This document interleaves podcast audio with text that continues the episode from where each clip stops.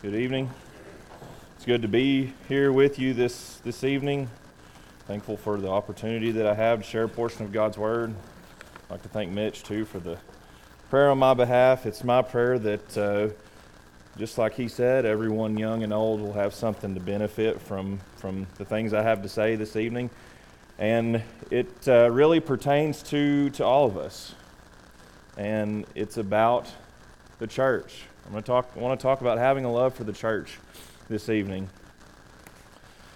You know, uh, I, when I started this uh, this lesson, I soon realized how how deep we could go on a lesson like this. Luckily, there have been a lot of good lessons before me that uh, that kind of fall under this same umbrella. Uh, Jared gave us a lesson about uh, about a week and a half ago about worship and how our worship is not just what we do in this building, but it's really who we are on a day, daily basis. We can worship God wherever we're at.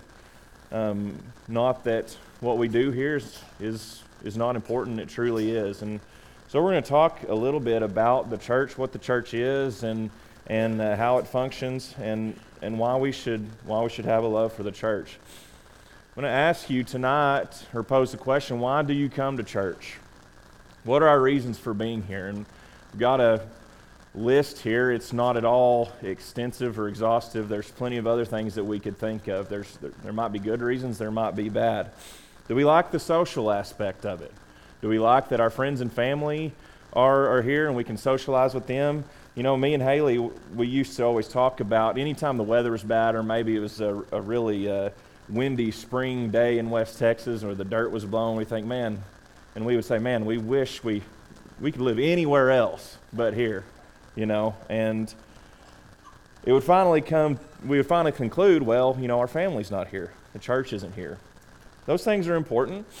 They're a good reason to come to the church. What about a, do we come here for a construct or maybe traditions that we like? Do we come here for the worship? Do we come here to be edified or even gratified, to be entertained? You know, some of these uh, are good, some of these are bad, some of these are kind of a gray area, I suppose. We all have, the point is, is we all have maybe different reasons or could think of different reasons as to why we're here.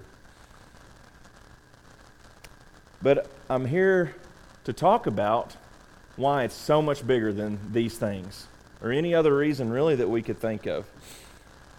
It's bigger than that because of what the church is and what the church stands for. So, what is the church? You know, we throw that term around rather loosely. And when I was preparing the study, I, I, looked online and tried to figure out how many churches there are in the town of Plainview alone. And I think there's, there's 50 plus, maybe even 60. And we, we, lose, we use that term loosely, like I said, there's, there's 50 churches in Plainview. But let's look at Acts 2, because it's one of the most known scriptures when it comes to the gospel, when it comes to the establishment of the church, I want to look at what we find here in Acts 2, and we'll start in verse 37. And by the way, we are going to have some out of the King James and some out of the New King James. Starting in verse 37 Now, when they heard this, they were pricked at their heart and said unto Peter and unto the rest of the apostles, Men and brethren, what shall we do? Then Peter said unto them, Repent and be baptized, every one of you, in the name of Jesus Christ for the remission of sins, and you shall receive the gift of the Holy Ghost. For the promise is unto you that your children uh, and to your children that are and to all that are afar off, even as many as the Lord our God shall call. And with other and, and with many other words did he testify and exhort, saying, Save yourselves from this untoward generation. Then they gladly received his word and were baptized. And the same day there were added unto them about 3,000 souls. And they continued steadfastly in, uh, in the apostles' doctrine and fellowship and in breaking of bread and in prayers. And fear came upon every soul, and many wonders and signs were done by the apostles. And all believed and were together and had all things in common. And they sold their possessions and goods and parted them to all men as every man had need. And they continuing daily with one accord in the temple and breaking of bread from house to house, did eat their meat with gladness and singleness of heart, praising God and having favor with all the people. And what does it say at the end? And the church and the Lord added unto the church daily such as should be saved. So Acts 2 is when the church was established. And what does it say? How were these people added to the church? They were baptized into Christ. So the church is the redeemed. I heard Ian Jones one time say that it's a collection of the saints, it's a, or it's a collection of the saved. So we see that it's not just a, it's not a social group. It's not a place where we come to see our family or to, to be entertained. It's not just a building or just a one single congregation of people. This passage shows us what the church looks like also. Let's break it down and see all of the different aspects of the church. And what, what did the first century church look like? It said they continued steadfast in doctrine and in fellowship, in breaking of bread and in prayers, fear. And it said fear came upon every soul. They had a reverence for God. They had all things in common. So they strived for unity, right? They sold their goods and gave uh, to every man that had need. So there was benevolence. They were daily in the temple with one accord. So there's unity and commitment we can see there. Breaking of bread from house to house, hospitality, fellowship, love, unity, singleness of heart, praising God, and having favor with all the people. You think that these people love the church? You think these people were on fire for God? I think they certainly were.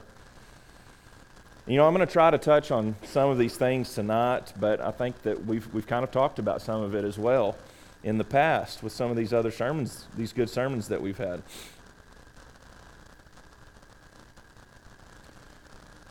How could us as individuals improve in these areas to benefit and to make the church better and more like the first century church that was established in, Acts 2? And to be honest, when I read this, I, I see the commitment from these people, and, and I'm ashamed of myself. I'm ashamed of because I know I can do more. I know I'm, I'm, not, I'm not doing what I need to be doing in the church. I'm not uh, uh, performing the, the duties that I need to be uh, performing. You know, the first thing I thought of when reading this is how much I rely too much on self and myself as an individual. You know, there was nothing individualistic about what they were doing here.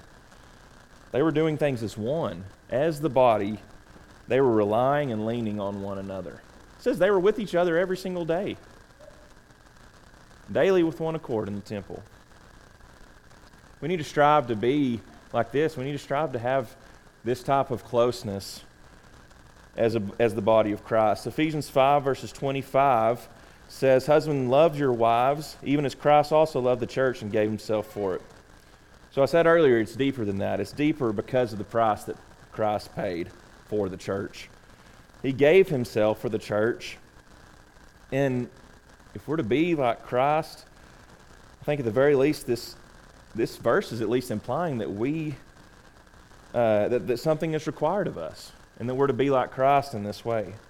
We talked, to, and Craig talked about that last week. We've got to be like Christ at every, every example that he gave, we need to strive to, to be like.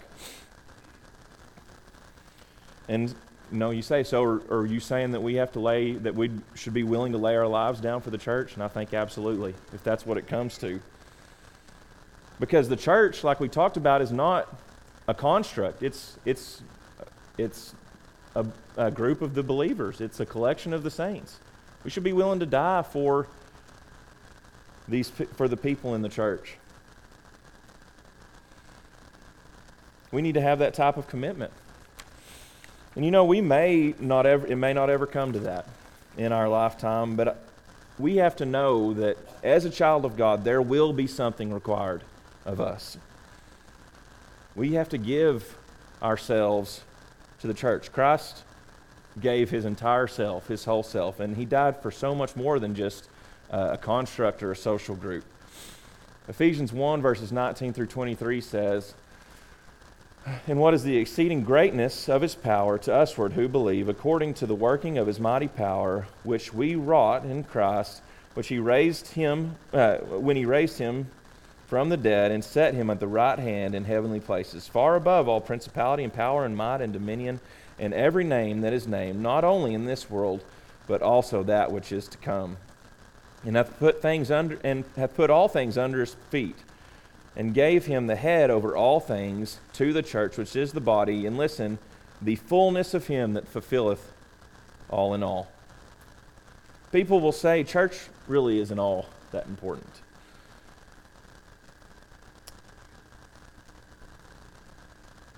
But what does it say here in reference to the church? It says it's the fullness of Christ. Why would we treat the church with such a cavalier and apathetic attitude? I can't even put into words the, the gravity of that statement. It's the fullness of Him that fulfilleth all in all. Uh, it's, it's, it's mind boggling to me, and I, I, I can't necessarily explain it.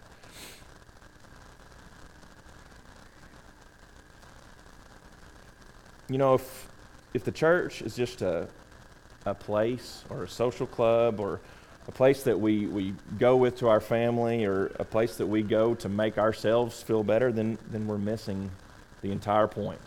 We're missing it. And, you know, I'm not saying that our worship and what we do here isn't important, it is extremely important. But I hope we see that it's more than just being here, it's about who we are every single day. Being a part of the church means that you're a part of the kingdom of God. And that's the most important thing. That's the fulfillment that God had for his people, was to be a part of his kingdom. Matthew, oh, being a part of the Lord's church is something we are, it's not what we do. It's who we are every single day. Matthew 22, verses 36 through 40 says, Master, which is the greatest commandment in the law? And Jesus said unto him, Thou shalt love the Lord thy God with all thy heart, with all thy soul, and with all thy mind. This is the first and great commandment. And the second is like unto it, that thou shalt love thy neighbor as thyself. On these two commandments hang all the law and the prophets. And so when I was thinking about what it really meant to love the church, this is when I really first began this lesson, this is the first passage I thought of. So, because if we're to love the church, we've got to have these two things. We've got to love God, and we've got to lo- love our brother. you know, we're humans, and our love for God is flawed and imperfect, but these commandments are the, really the core concept of what it means, I think, to love the church. Loving God and loving our brothers and sisters as well as our neighbor on the street. So we're going to talk about uh, we're going this is what the rest of our uh, our sermon is going to be about tonight is loving God and and loving our neighbor and serving our neighbor. 1 Timothy 3 verses 15 says, "But if I tarry long, thou mayest know that thou ought how thou oughtest to behave thyself in the house of God, which is the church of the living God, the pillar and ground of the truth." The church is the pillar and ground of, of the truth, of God's word. And a part of the mission of the church is to uphold that truth. As a church, we have to stand for the truth. We have to stand for God's truth, stand for His word, and not compromise it. Not ever. 2 Peter 1, verses 20 through 21, knowing this first, that no prophecy of Scripture is of any private interpretation, for the prophecy never came by the will of man, but, but holy men of God spoke as they were moved by the Holy Spirit.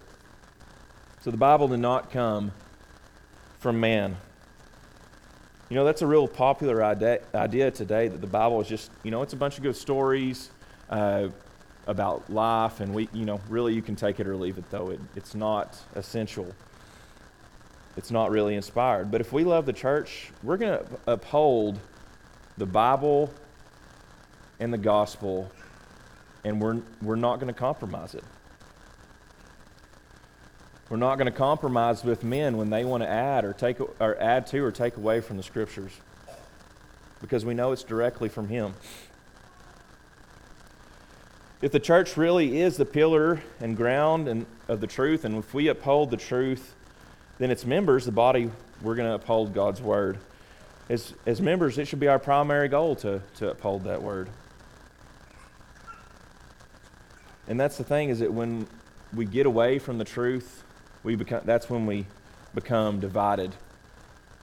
1 Corinthians 1, verse 10 says, Now I beseech you, brethren, by the name of our Lord Jesus Christ, that ye speak all that ye all speak the same thing, and that there be no divisions among you, but that you be perfectly joined together in the same mind and of the same judgment. And then in verse 12, what does he say? Is Christ divided? The church is the body of Christ. Yet there's 50 or 60 churches here in Plainview that all teach different things. He's asking, is Christ divided? You think that that's how God intended it? For, for there to be all these different churches in, in, the, in this town or in, in this country, in the state, teaching completely different doctrines.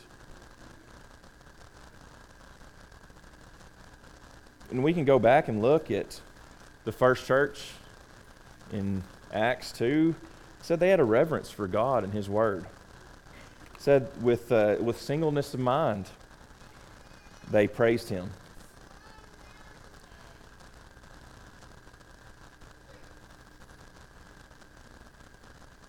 When we compromise the word, it destroys the unity that we that we strive for, that this first that the first century church was striving for. you know, as, as I was thinking about unity and and being on fire for God and, and loving God, I, I thought about a story, and uh, Titus can back me up on this story because he lived with me in college, but. Uh, me and him and Seth lived in this house, and it was not by any means a fancy house, but we did have a fireplace. And uh, there were two other guys that lived with us. No, three. It was, yeah, three other guys that lived with us in that house. And being broke college students, we, we couldn't afford wood, but we, we really wanted to use this fireplace. And a while back, Seth and I had cut down an old elm tree at home and we cut it up into pieces and brought it up to Canyon. Started to get cold, so we figured we would uh, use that, make that, uh, put that wood to use. The problem was that wood did not have any bark on it, so it was just impossible to get that wood started. And we struggled and struggled to get this fire going. And uh, finally, about after an hour, we, it got hot enough to where that fire took to the wood. Well, I mentioned I had we had a couple other roommates, and one was a bit of a prankster, and he prided himself in being a Boy Scout. And we're just watching TV, we got a fire going, and he has a fire poker and he's messing with the logs, moving them around. And before I know it, that fire, that beautiful fire that was providing heat and light, had just gone out. And it was because that was his entire goal was to put the fire out without water. And he was separating those logs, those pieces of wood, and pulling them away from one another. And without them all being together and burning, they couldn't create a fire. It was just a smoldering pile of, of embers. It wasn't very useful to us, to say the least. And, you know, after that, it was extremely difficult to get that fire back and, and glowing and, and back going. I don't think we ever did, to be honest. And so, I, you know, while that story, you know, it might be uh, kind of silly, but when it comes to the church, when it's divided, it can't be effective. It can't be that light. It can't be the light to those who are in the dark. It can't be a warm place for the sinner that's out in the cold. And the point is, is that we've got to be unified as a church, but we've also got to be on fire. All of, our, all of the members need to be on fire for God. Romans 12, verses 11 says, not lagging, in dil- not lagging in diligence, fervent in spirit, serving the Lord. That word fervent in Strong's means to be hot, to glow. So we need to be on fire for church, all the while striving to uphold God's word in unity. Revelations 3, verses 15 through 17 says, I know, says, I know thy works, that thou art neither cold nor hot. I would, I'm sorry. I would thou wert cold nor hot. So when so then because thou art lukewarm and neither cold nor, nor hot, I will spew thee out of my mouth. Because thou sayest, I am rich and increased with goods and have need of nothing, and thou knowest thou art wretched and miserable and poor and blind and naked. You know, lukewarmness is one of the worst forms of blasphemy. It's the worst form that we can, worst way that we can blaspheme God. If we say we love God in the church and don't show it by our actions, and we just have this lukewarm attitude about the church, and it's disgusting to God. You know, when we were kids, we would play, we would go to whoever's house and we would play church. And, you know, my, my boys do the same thing. And, you know, there would be someone, we'd get up on the fireplace, we'd lead songs, there'd be preaching, there'd be communion. And, of course, it was all pretend. It was a game, it was, it was our entertainment. Basically, we were actors playing in this game, playing out something that wasn't real, really, just to entertain ourselves. Is that how we treat the Lord's church when we're here? Is it just this mundane thing that, that we do? Are we actors playing out some irreverent game? And it may be a harsh question, but if we handle God and His church with that way, with a lukewarm, irreverent attitude, then we're just actors. We're not real. And people can see if it's real. People outside can see if it's real. You know, we know if it's real. If we love the church, then we're going to be on fire for it because it's Christ's church. It belongs to Christ, and He gave Himself for it. Next, I'd like to talk about our relationships and loving one another. Galatians 6, verses 10 says, If, if we have therefore opportunity, let us do good to all men, especially unto them who are of the household of faith.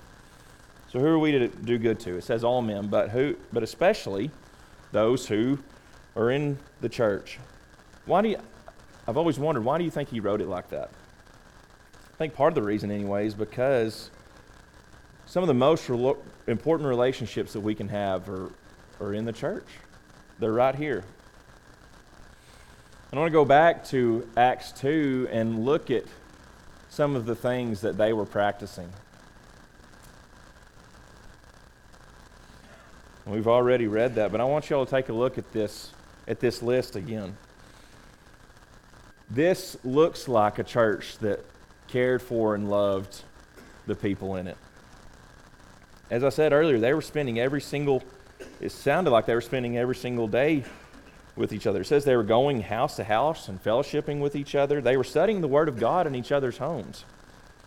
And those relationships that were formed were lasting, they were important to those people in that church. Are we able to say that our best friends are in the church? Ephesians 2, verses 19 says, Now therefore that you are no longer strangers and foreigners, but fellow citizens and saints and members of the household of God. So if we love the church, we're going to have a deep desire to be around God's people. And not only that, but we'll desire to have meaningful relationships with those people. says we're not strangers but fellow citizens. And I'll admit that to many of you, I don't, I don't know uh, probably the majority of you as well as I should. You know, I see you every week, even multiple times a week. I might even see you in the grocery store and say hi. But we all need to find a way to deepen those relationships the best we can because these relationships, like I said, are important. And one more story, I promise, I think. But this was after, this was right after COVID started. And this is when we were meeting in small groups and uh, we hadn't quite started Zoom. And I, it was probably two or three weeks that we did that. And finally they got Zoom up and running. And I remember the Saturday before that first Zoom uh, meeting, I got a call from Brent. And like I said, it was two, three weeks, it might have been even four weeks since we had gathered here. And really the only reason he was calling me was to tell me how it was going to work the next morning with Zoom and all that. And before I told, before I hung up, I told him I said it's good to hear from you. It's good to talk to you. And I remember in that moment realizing how much I'd taken this church family for granted. You know, Brent and I, we're not best friends or anything, but he has known me all my life, basically. He grew up with my dad, he grew up in this church. I've been to his house. He's given me admonition and sometimes correction, as well as many of you uh, other people have. other people have.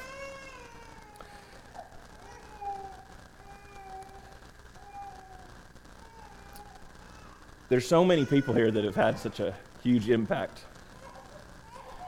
in my life and in other people's lives.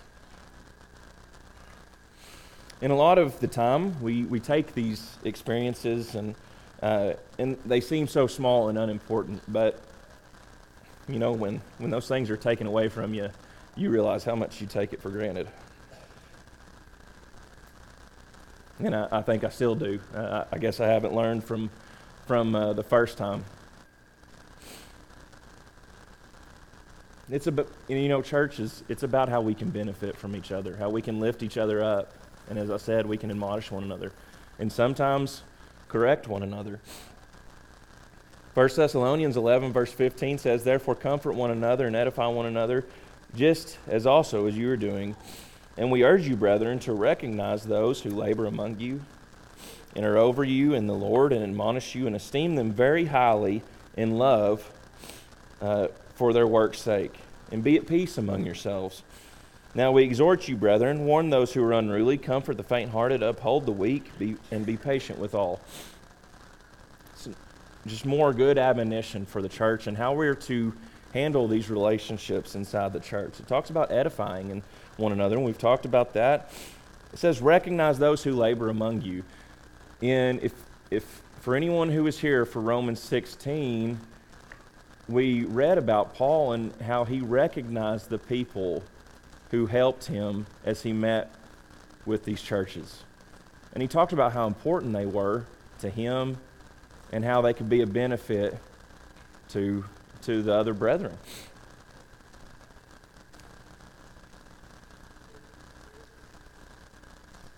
It says to esteem them very highly for their work's sake. Talks about patience and peace. How important is peace for us? You know, peace is something that doesn't necessarily happen by accident. I know it's it's, it does not happen by accident in my life. It's something that I have to pursue. And God commands his people to pursue peace with one another. Because, again, it's inherent in men to have conflict with each other. He says to be patient. You know, I think patience is kind of the, the other side of the, the coin that peace is on. We've got to have both, really. Uh, you can't have one without the other in a lot of instances. You know, we're not always going to agree with one another, but there's always these overarching principles about love and these teachings that we that we need to follow. We need to submit to one another. And that's that's another hard concept. Ephesians 5 verses 21 says submitting yourselves one to another in the fear of God. So what does it really mean to to submit to one another? If we look earlier on in in Ephesians before, before this was said. And I wish we could go and read the second half of, of Ephesians 5 and, and, and 6 because Paul talks about the really the relationships that we have with one another.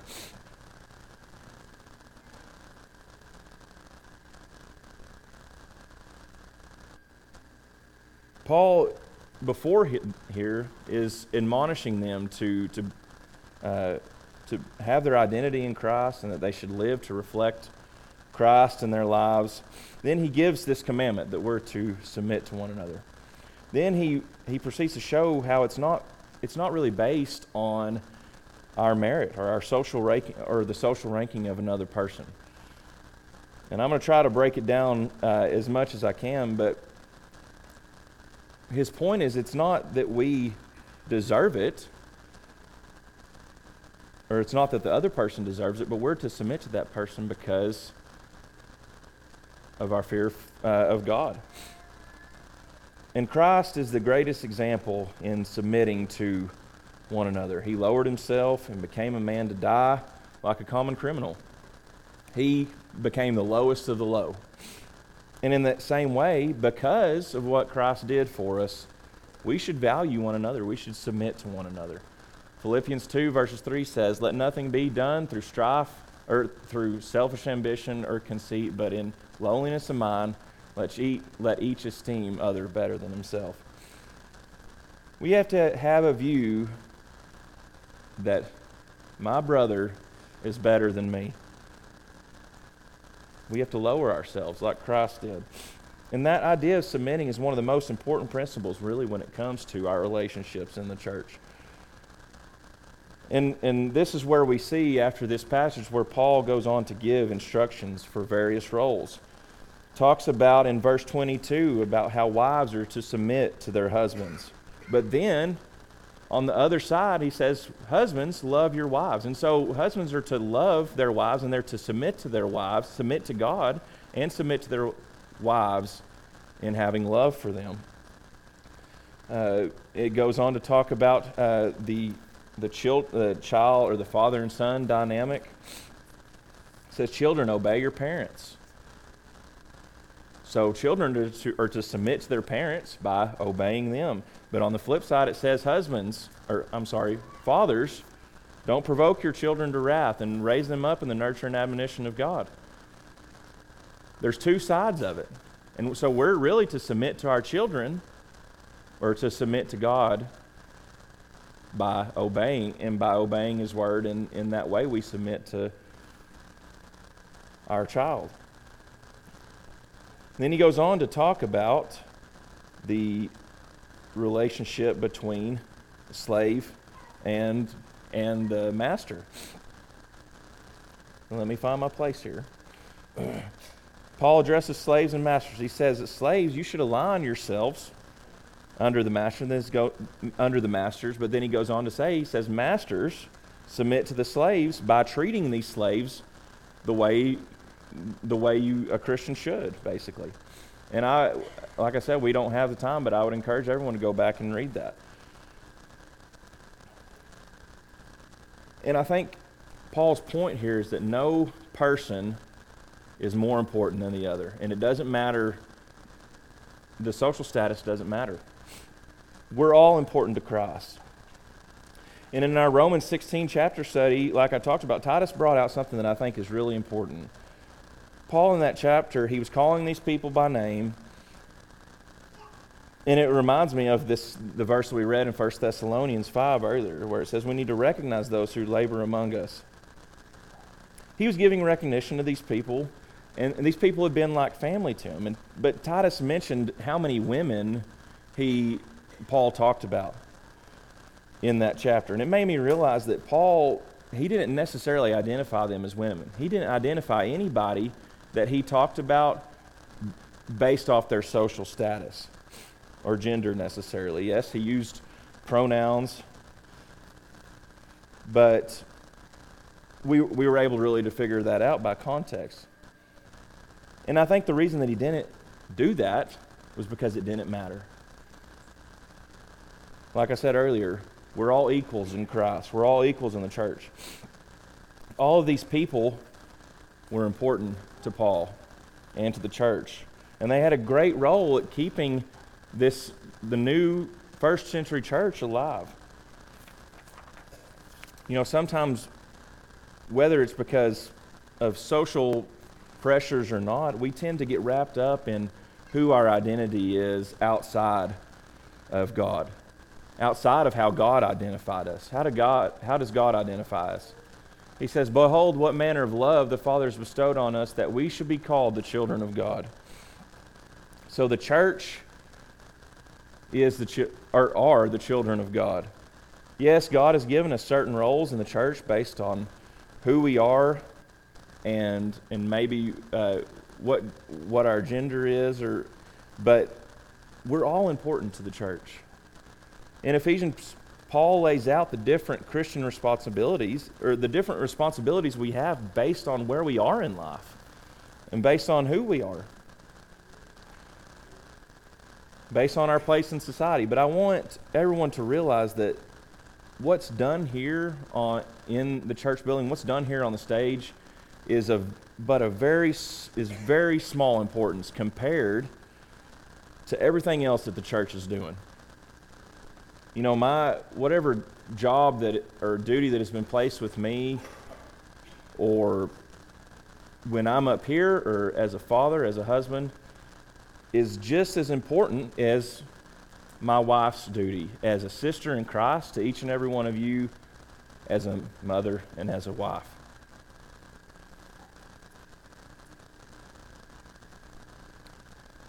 But you know, it's difficult to submit because of our pride. You know, my pride stands in the way of me being gracious and viewing others as better than me or lowering myself. And uh, as a personal example, I had a fairly challenging week at work, and there were multiple times I'd be on the phone with Helen Ann, and she, and one time she said, "Maybe we just need to extend this olive branch." And I said, "I'm out of olive branches this week. I'm out of them."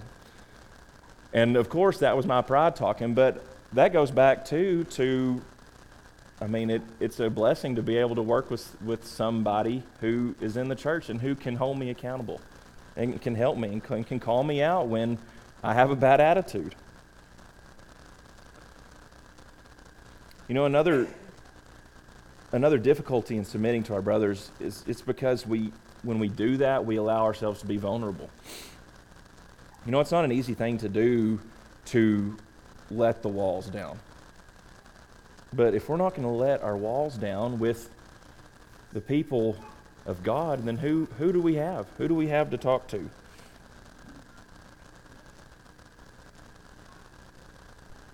And we can go back to us having these different roles as, and responsibilities.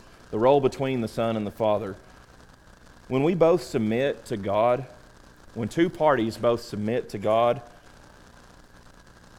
and both consider themselves to be lesser or in the other to be greater, then we fulfill something and fulfill God's purpose. Just as the Father and the Son are fulfilling a purpose and giving each other what they need by submitting to my brother, I can give him what he needs, and he can give me what I need. And it's the same and I, believe that he's drawn out a, a parallel, or we can see a parallel there in, in the benefits, that, the mutual benefit that we can get from one another, and by submitting to one another and humbling ourselves to one another. Because pride is left out of it. Lastly, I'd like to talk about uh, servitude, our service to God and in the church. Mark 10, verses 38 through 46. We'll just read that last verse, uh, verse. For even the Son of Man came not to be served, but to serve, and to give his life a ransom for many. You know, this falls right in line with, with what we talk about. We're, we are equals with Christ. And earlier in the verse, it talks about Christ lowering himself. He came to serve. He became the lowest of the low, right? He, he lowered himself below sinful man, below our sins, because he loves us, because he loves the church. And, you know, Christ is calling us to do the same. Hope we never feel like we're above serving someone who, who is less, uh, uh, less blessed than us. You know, we have a very Im- important treasure in Christ, and we've got to share it with, with everybody that we can we've got a we've got a beautiful thing here and we why shouldn't we why should we keep that from other people?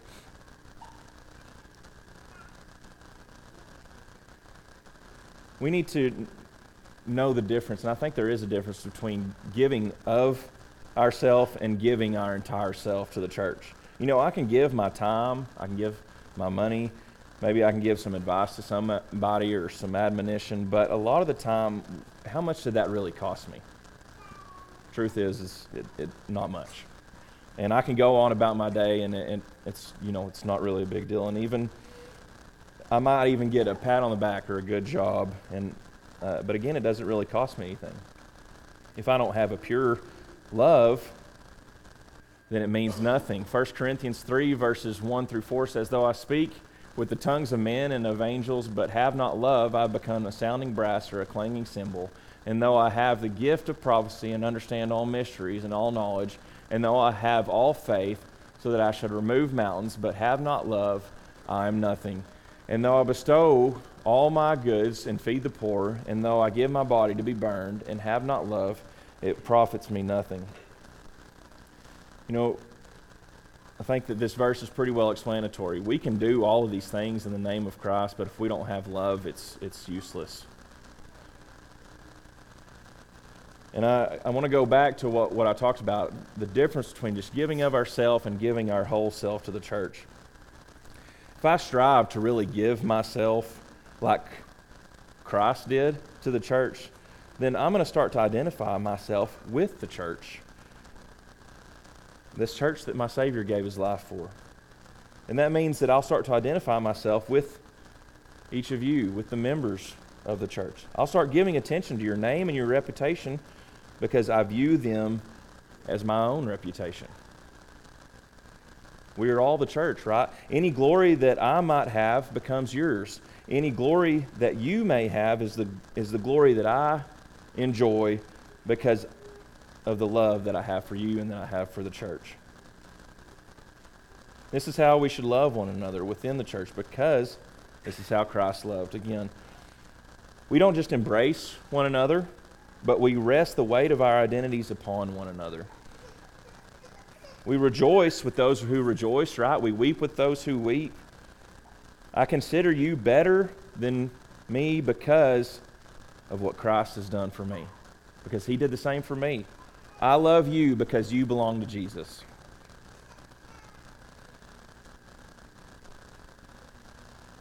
And we've talked, we've read a lot of these scriptures that were written specifically by Paul, and we talked about it in Roman in the Romans 16 chapter 2, but it's very evident. Paul's love for the church is very evident in his writings. He says, Therefore, my beloved and longed for brethren, my joy and my crown, so stand fast in the Lord, beloved.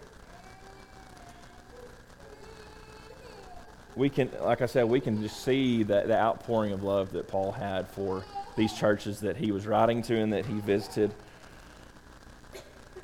And you know, the church was not immune to problems. Not, uh, there were a lot of these churches had quite a bit of problems, and it was Paul's main goal was to get these get these guys straightened out. And no doubt it was frustrating at times for Paul. But when he wrote to him, he wrote about the love and affection that he, he had. A, he gave his entire self to these churches. He, and he eventually died for that cause. You know, in all in churches today, there's immature Christians, there's mature Christians. Died for, uh, Christ died for every single one of them. There's people who are difficult sometimes that are difficult to get along with them. Christ died for them. And I hope that we can say about the church that it's our joy and our crown and that we truly identify with this church and with the Lord's church because he gave his entire he gave his life for it. He gave his whole self for it. That is all I have prepared this evening. If there's one who needs the prayers of the church, we would uh, ask you to come. There are people that can help and that can pray for you. If there's one that has been taught and wishes to become a part of the church of God tonight, wishes to become a part of the kingdom of God, we ask that one of either class come as we stand and sing the song of invitation.